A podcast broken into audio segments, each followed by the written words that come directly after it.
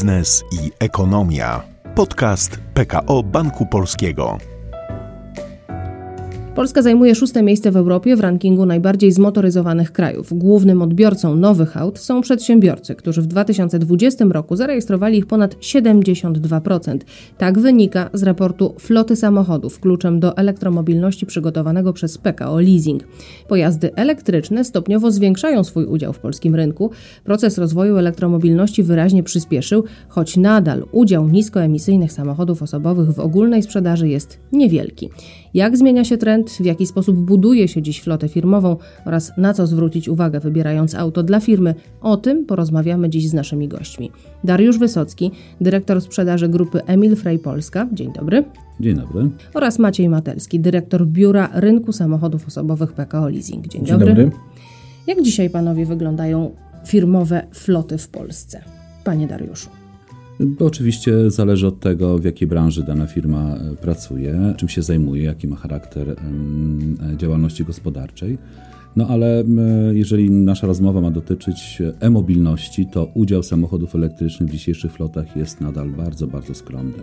W większości są to samochody konwencjonalne o napędzie diesla, napędzie benzynowym. E, bardzo rzadko w dalszym ciągu samochody elektryczne. Ale widać już gdziekolwiek ten trend na horyzoncie, który w Europie, jak rozumiem, wygląda to nieco lepiej w tej chwili. W Europie wygląda to dużo lepiej. Tam udział e, w sprzedaży, w rejestracji samochodów elektrycznych jest dużo wyższy.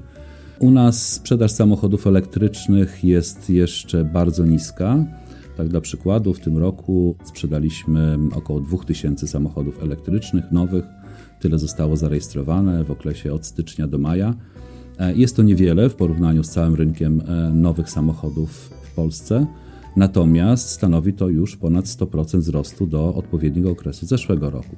Także ta dynamika jest widoczna i, e, no i większość tych samochodów trafia właśnie do, do małych przedsiębiorców, do osób prowadzących jednoosobową działalność gospodarczą. Widać także i słychać pytania od klientów o finansowanie samochodów elektrycznych coraz częściej? Tak, w stosunku do zeszłego roku, gdzie ta baza jest bardzo niska, no, no jest więcej tych zapytań na tak zwane czyste elektryki. Widzimy to chociażby po zwiększonym naszym udziale w finansowaniu takiej marki jak Tesla. To jest taka ikona, bym powiedział, rynku y, aut elektrycznych, ale też widzimy też zainteresowanie innymi modelami, bo tak de facto w zeszłym roku jeszcze nie było takiej dostępności modeli aut elektrycznych y, hybrydowych jak w tym roku. No, obecnie mamy ponad 60 modeli dostępnych różnych marek.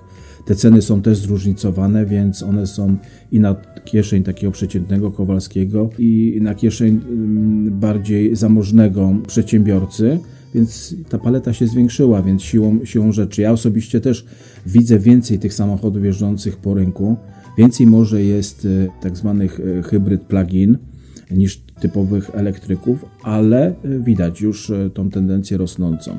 Widzę więcej tych zielonych tablic niż w zeszłym roku, a, a patrzę też z perspektywy mieszkańca małej miejscowości, gdzie no wiadomo, te wszystkie trendy no później docierają, a jednak no codziennie gdzieś tam na drodze mija mnie kilka, kilkanaście samochodów z zielonymi tablicami, więc jest jest jakaś perspektywa. Coraz więcej ich widać, a coraz mniej je słychać na szczęście. I to, i to, i to prawda, co pan Maciej mówi, ponieważ jeszcze kilka lat temu tych modeli w pełni elektrycznych było dostępnych kilka.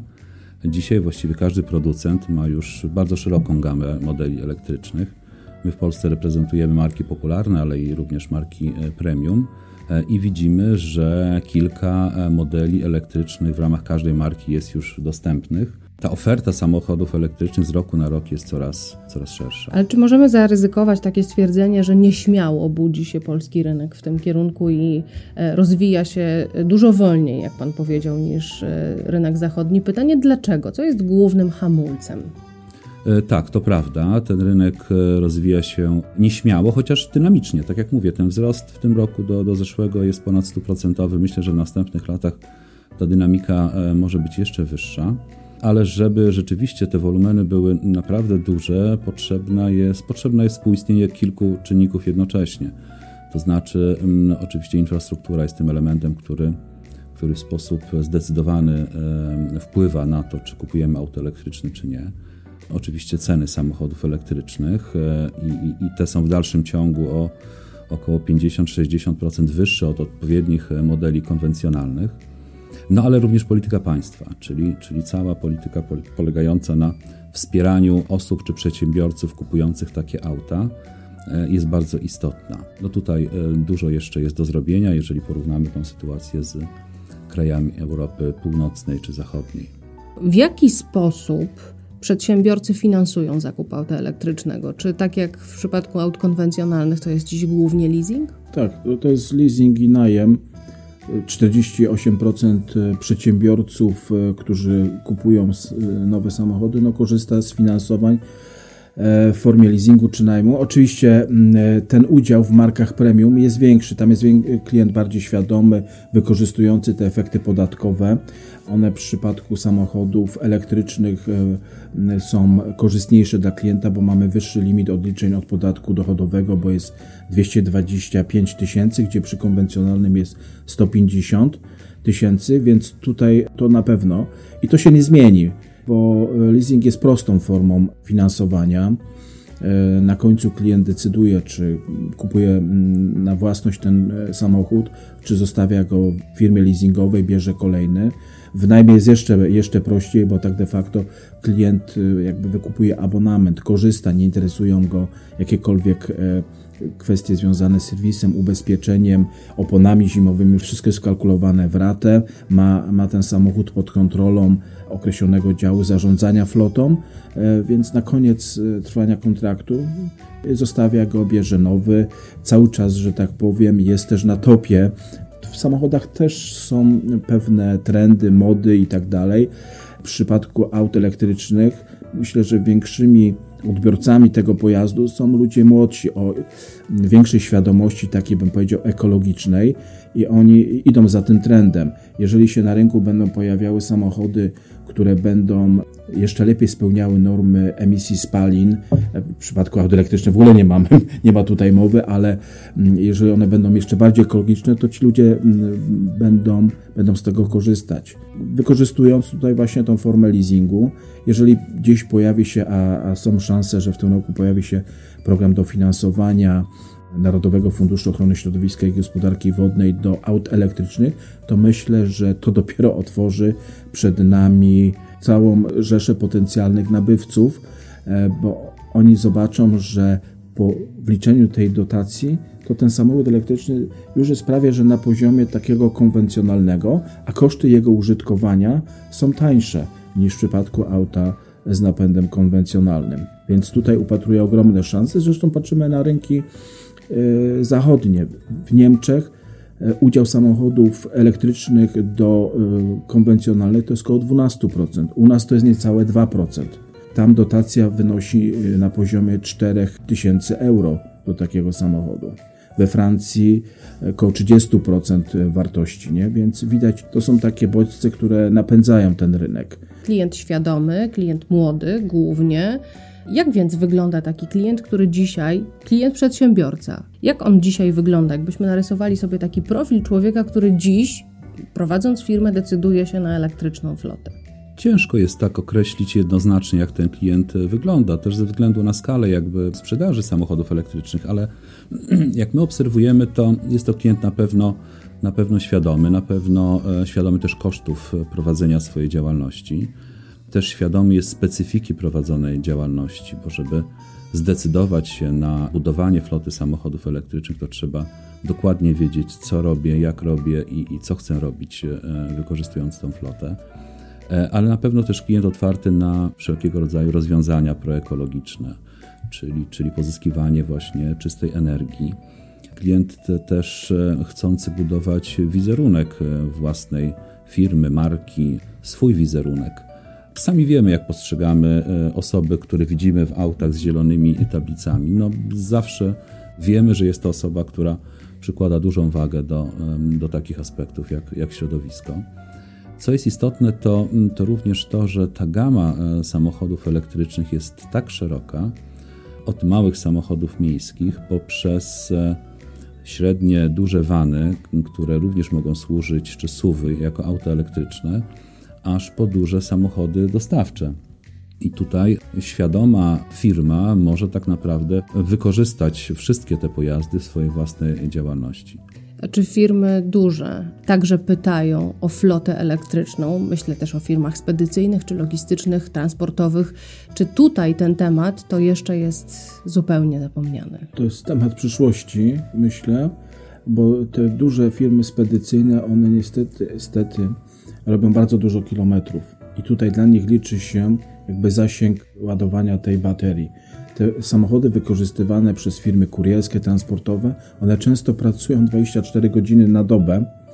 Tam się tylko zmienia kierowca. Ten samochód cały czas jest w ruchu, cały czas pracuje i nie ma czasu jakby na, na ładowanie. Bo ten, nawet te, te, te ultra szybkie ładowarki, no to jest kilkanaście minut, żeby, żeby pod, podładować. Więc to jest na pewno ten kierunek. Tak jako ciekawostkę, na przykład e, Niemcy testują u siebie na autostradach specjalne pasy, gdzie samochód e, ciężarowy podczepia się pantografem pod, pod linię e, wysokiego napięcia i jedzie. Tak jak trolejbus, ale właśnie wracając tutaj do tych firm większych kurierskich korporacji, to, to jest jeszcze przed nami. E, ale w tym kierunku się będzie to wszystko rozwijało, myślę, że, że mocniej. Transport publiczny. Już widzimy przecież w wielu miastach, że autobus elektryczny to, to jest niczym, niczym nowym, nie? I tych autobusów się coraz więcej pojawia. Co więcej, zaczynamy wchodzić też w technologię wodorową. Jak kiedyś tam na rok się sprzeda może jeden samochód osobowy z napędem wodorowym, tak czytam chyba, że w zeszłym miesiącu się sprzedało 10. Będą powstawały mm, stacje wodorowe. Widać, że y, te koncerny sobie, że tak powiem, zaczęły radzić z transportem wodoru, bo to był największy problem przechowywanie i transport. Więc tych kierunków jest kilka. Tak jak pan Maciej wspomniał, to to oczywiście to jest, to jest kwestia przyszłości, kiedy, kiedy masowo duże firmy spedycyjne zaczną wykorzystywać pojazdy elektryczne. Z punktu widzenia dealera mogę powiedzieć, że, że no w naszej gamie mamy już e, pojazdy elektryczne dostawcze, takie do, do 3,5 tony.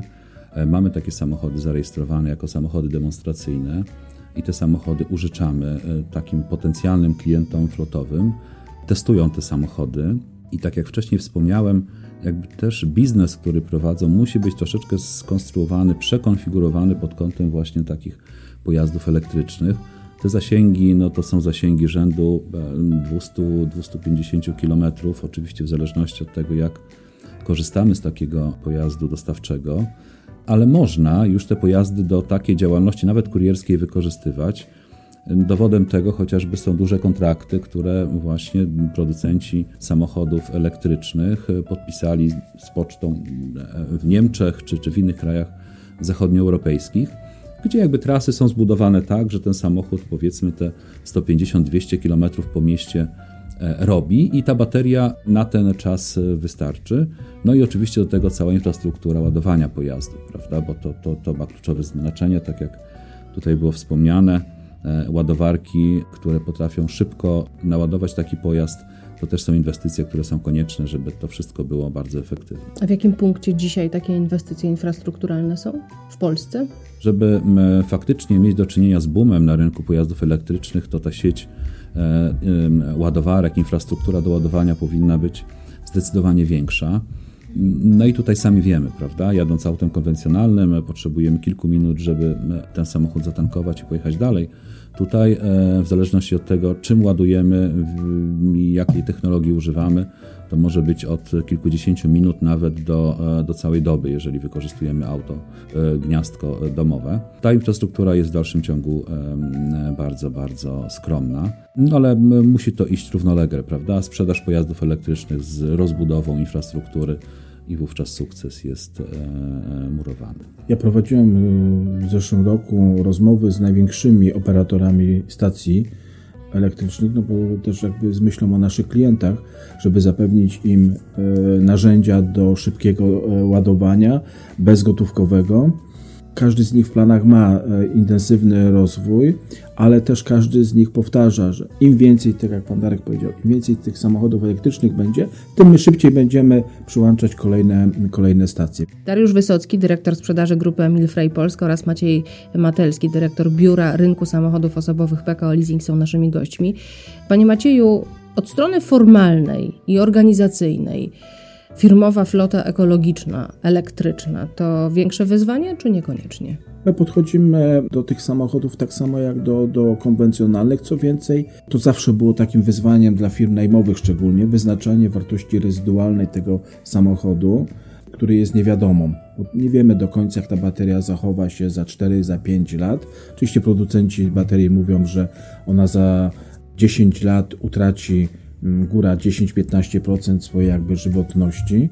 To jest taka trochę niewiadoma ale my zrobiliśmy ten krok do przodu, bo aktualnie w naszych ofertach, w naszej grupie mamy możliwość e, sfinansowania ponad 30 modeli, gdzie mamy wyznaczone te wartości rezydualne stosunkowo bezpiecznie, e, a z drugiej strony dajemy alternatywę nie tylko w postaci leasingu, ale i także w postaci wynajmu takiemu klientowi. I są to takie same umowy dwuletnie, trzyletnie, jak tak, tak, tak. To, to, to, to, to się niczym, że tak powiem, nie różni.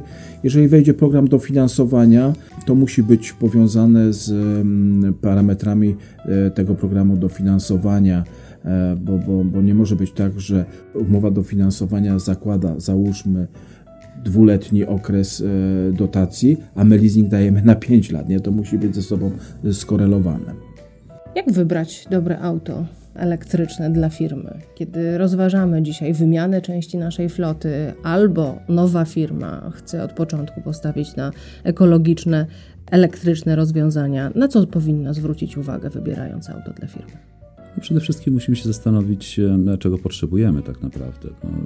E, oferta samochodów elektrycznych jest bardzo szeroka, podobnie jak oferta samochodów konwencjonalnych. No i tutaj jakby e, badanie własnych potrzeb jest istotne do czego to auto ma służyć. Jeżeli to ma być samochód do pracy, czyli samochód dostawczy, no to, to wówczas decydujemy się na auto dostawcze, ale odpowiednio budujemy jakby jego obszar działania tego auta po to, żeby on w pewnym momencie mógł się e, doładować. Jeżeli myślimy o tym, żeby wzmocnić wizerunek firmy, no to kupujemy auto elektryczne, które, które jest ciekawe pod względem designu, marki, e, jako nośnik powiedzmy e, pewnej, pewnej informacji. Dzisiaj technologia jest e, bardzo nowoczesna. Te akumulatory, które są montowane w pojazdach elektrycznych są wydajne i trwałe. Tutaj Pan Maciej wspomniał o, o trwałości akumulatorów. Ja gdzieś czytałem statystyki, które robiono właśnie na bazie e, tych pojazdów elektrycznych, które pierwsze pojawiły się na rynku, typu Tesla czy, czy, czy Nissan Leaf. I tam ta efektywność baterii po kilkunastu latach funkcjonowania no, spadła do 80%. Także to jest naprawdę bardzo dobra e, jakość. Oczywiście te samochody mogą e, być wykorzystywane w różny sposób. Jedne mają zasięg 200 km, inne mają 600 km. E, I, I, tak jak mówię, badanie potrzeb jest tutaj kluczowe, żeby dokonać właściwego wyboru. W jaki sposób pod stronę finansowania, Panie Macieju, zachęca się przedsiębiorców do tego, żeby właśnie taką flotę wybierali? Na pewno korzyści podatkowe, bo tak jak wspomniałem wcześniej, no one są większe niż w przypadku auta konwencjonalnego. Po to klienci korzystają z leasingu, żeby zapewnić sobie tarczę podatkową. To na pewno dostępność, szybkość uzyskania takiej oferty i potem serwis posprzedażowy jest też bardzo istotny. W momencie, kiedy klient ma jakieś pytania, problemy, coś, coś wymagałoby wyjaśnienia, no to, to musi otrzymać szybką pomoc e, w rozwiązaniu tego, jego problemu. Cena jakby takiego finansowania jest elementem na którymś tam miejscu, ale myślę, że ważniejsze dla takiego klienta jest szybkość, uproszczone procedury, e, łatwość w dostępie do takiego finansowania a wtedy klient za określoną jakość jest w stanie trochę więcej y, zapłacić. Oczywiście są też klienci, którzy są bardzo wrażliwi na cenę i dla nich jest to element decydujący, ale myślę, że w większości jednak y, wiele osób zwraca uwagę, tak jak tutaj siedzimy, idąc do jakiegokolwiek y, sklepu, też chcemy być mile obsłużeni, chcemy, żeby kompetentna osoba nam doradziła i tak dalej. I często człowiek zakłada idąc budżet taki, a potem i tak wychodzi z budżetem o 10-20% wyższym. Nie? Tutaj pan Maciej wspomniał właśnie o koszcie finansowania takiego pojazdu. No to też jest związane z ceną pojazdu, prawda? Te samochody są, tak jak wspominałem, droższe od, od odpowiedników konwencjonalnych z jednej strony, ale z drugiej strony one są dużo tańsze w eksploatacji, prawda? Jeżeli jeszcze mamy instalacje, które służą pozyskiwaniu energii ekologicznej, zielonej, no to wówczas to, ta eksploatacja jest tania.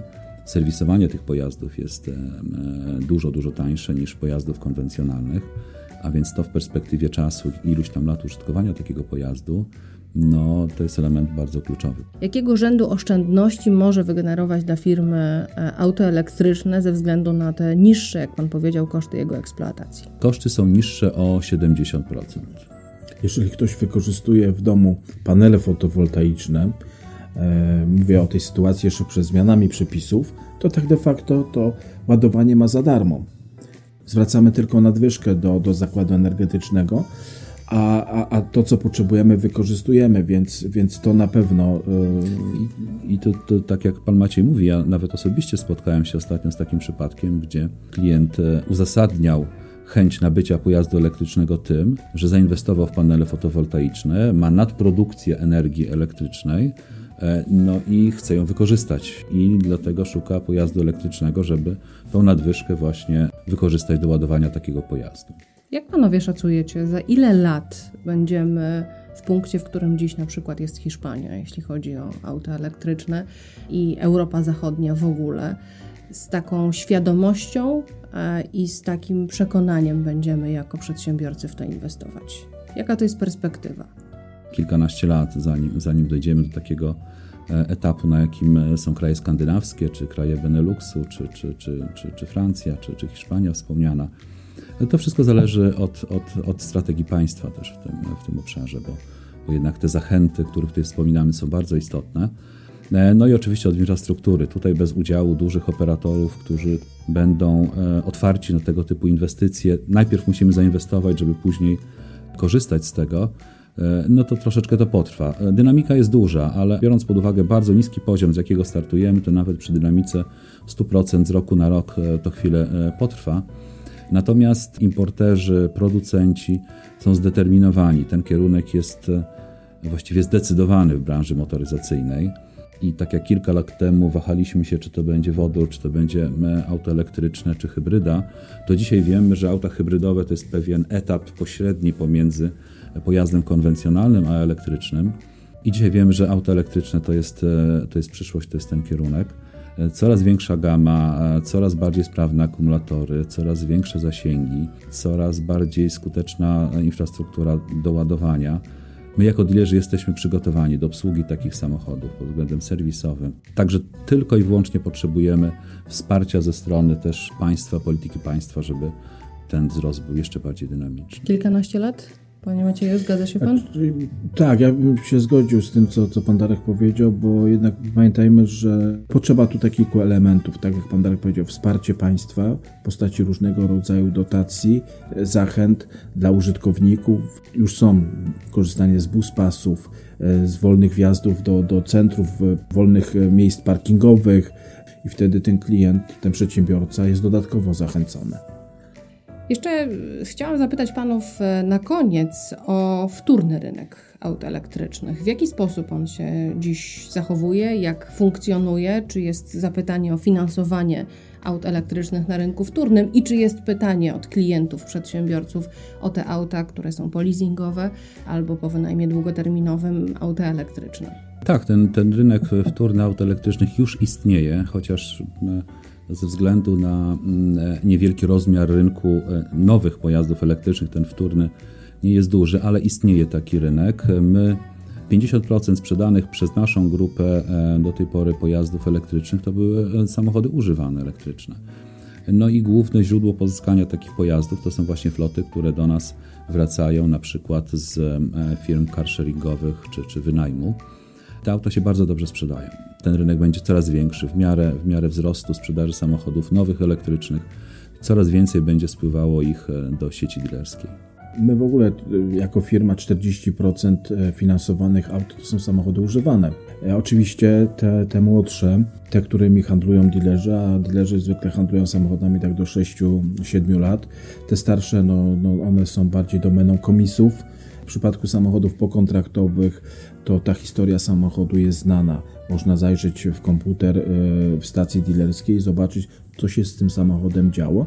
Poza tym, jeżeli tym zarządzały firmy najmowe, firmy leasingowe, a raczej najmowe, bo te, te auta elektryczne dotychczas były kupowane przez firmy najmowe, carsharingowe, więc tam jest ta pełna historia, więc dla nas jako firmy finansującej jest to bardzo ważny element, który zapewnia nam poczucie bezpieczeństwa, bo wiemy, co się z tym samochodem e, działo. Bardzo dziękuję Panom za rozmowę. Zachęcamy Państwa do zapoznania się z raportem Floty Pojazdów Kluczem do Elektromobilności przygotowanego przez PKO Leasing, a naszymi gośćmi byli Dariusz Wysocki, dyrektor sprzedaży grupy Emil Frey Polska oraz Maciej Matelski, dyrektor biura PKO Leasing rynku samochodów osobowych. Bardzo dziękuję. Dziękuję. Dziękuję bardzo. To był Biznes i Ekonomia. Podcast PKO Banku Polskiego.